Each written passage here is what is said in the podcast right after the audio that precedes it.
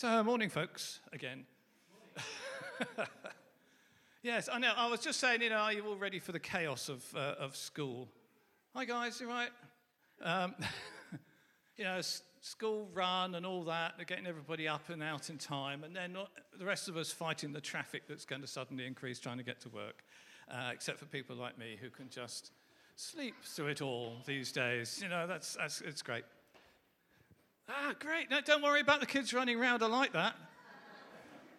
No, no. Can we have some more circuits and bumps? That's all right. Now, look, I really mean this. Uh, this, this is a family church, and if we get noise and people running around, it's only to be expected. If we were at home, it would happen, wouldn't it? You know, we just don't want extremes, so that's fine.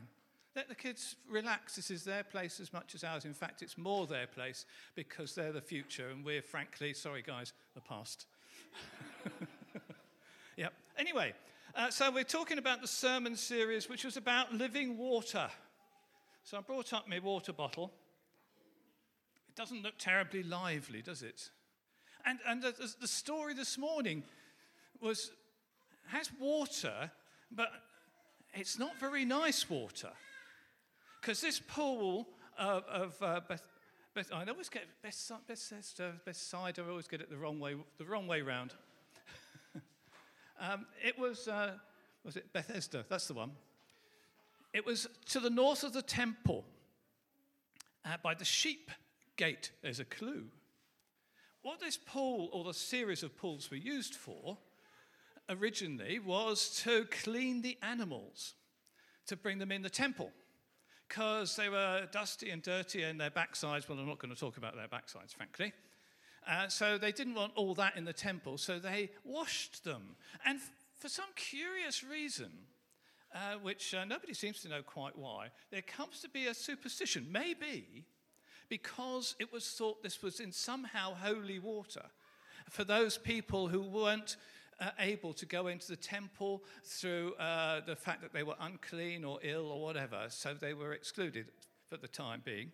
And so they, this is the closest that maybe these poor people could get to the holiness of the temple. And they thought their superstition arose that if you could creep into the pool, especially if you were the first in, to, the first to disturb the waters, then you would be healed. Wow. Except that there's some of this guy's been there for 30 odd years, it still hadn't happened to him. So obviously the success rate wasn't terribly high. So along comes Jesus and he sees everything that's going on. And he says, Look, thinks to himself, I think, well, let's just show them how it should be. And so he sees a man, I don't know whether he was chosen at random, but he sees this chap sitting on his mat unable to walk. And he says, Do you want to, do you want to be healed? Oh, yes, please. Thinking, This chap's going to carry me to the water. Yes. And put me in. Yes. And I'll be healed. Yes. And Jesus says, Well, that's fine. Okay, your sins are forgiven. Pick up your mat. Off you go. What? What? What do you mean? I, I know. Put me in the water. No, no, no. It's okay. Come on, up you get. Help me. Helps him up. No, no. My legs don't uh, work. Oh, yes, they do. Oh, that's fantastic. I said, right, pick up your mat and off you go. This was fine. This was wonderful. This was the compassion of God. But there was a poor man there, but poor confused. Well, he wasn't confused. I actually feel sorry for the, the temple leaders here because they were only doing what they were trained to do, which was to enforce the laws about work on a Sabbath and to carry your mat under your arm and walk any distance was work, you see. So along they come and tell this poor chap who's just been healed off. No, you can't do that. You can't. But I've just been told to by Jesus. Who? Oh, no, not him again. Yeah, you can imagine. Oh, no. You see, Jesus was about compassion and not about keeping the status quo. That, all about compassion. Compassion above all else. God is always about compassion. That's why God chose the people of Israel in the first place. It was his compassion to them. Why he gave them uh, the Ten Commandments in the first place? Out of compassion to help them be the children of God. They were the children of God. This temple leader was part of the family of God. And even today, you know, we get folks who are all part of the family of God who look at things in different ways. We just have to be tolerant of that. But there's other stuff going on here. Apart from, uh, uh there's the, the man who is healed, he is released. Jesus says, I will release you, I will set you free from whatever binds you. And he releases this man. Do you want to say there's, there stuff that binds you? Stuff that really ties you up mentally, physically? Jesus says, I will set you free. Might not lose the physical problem, you might still find struggles mentally, but he says, I'm with you. I've set you free already because you have already stepped into the kingdom.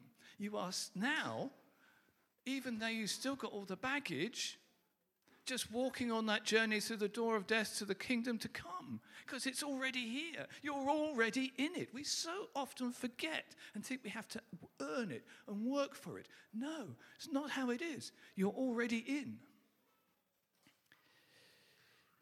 Jesus wanted to quench this superstitious stuff about this dirty sheep cleaning water. And he was, what he eventually actually was doing was moving the focus. The temple had been wonderful for the people of God, but now he was, wants to expand the focus and move the focus because it, it was always considered to be the house of God. That's where you went to meet God. But now you could meet God walking about. His name was Jesus. And he wanted to, he was saying, going to say, now you can always meet me. When the Holy Spirit comes, he will meet you where you are anytime, any place, wherever, here, now, right now. Such freedom, such liberation. What's this got to do with water? Well, if you remember the little story about Jesus and the woman at the well, he said to her, I can give you living water. He says, I am the living water. Jesus is the living water. When we're talking, this whole series is actually about Him.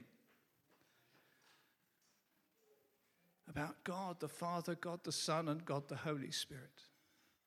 The living water, not physical water. The physical water is only a sort of analogy, it's not the reality. Jesus says, I am the living water. Follow me. Keep my way, and you are part of my family. Simple as that. And that's all that's happening here. This man who said, okay, to Jesus, just stepped into the kingdom straight away. You're right there. Give us a dance. This is what I like. You see, this is about freedom. The freedom in Jesus, the freedom to be who you are, wherever you are. And the rest of us adults are sitting here quite, you know, scrunched up. But somehow, don't you wish you could just grab some of those ribbons and nobody's seeing and you can dance around the room, especially when the, the music's playing? Do you ever feel like that? Do you do it quietly in the bathroom or loudly in the bathroom, you know? Or when everybody's out of the house? Just let yourself go, let the mask slip. This is family of God here. This is where it should happen too. Here's a fine example. we are free, we're set free. And like these kids, we should live like we're free. I didn't know what my sermon illustration would be like, but uh, just look at these children full of living water, full of Jesus. The world hasn't really crowded in yet. You know, they are our example this morning. I don't think I can say anymore. Amen.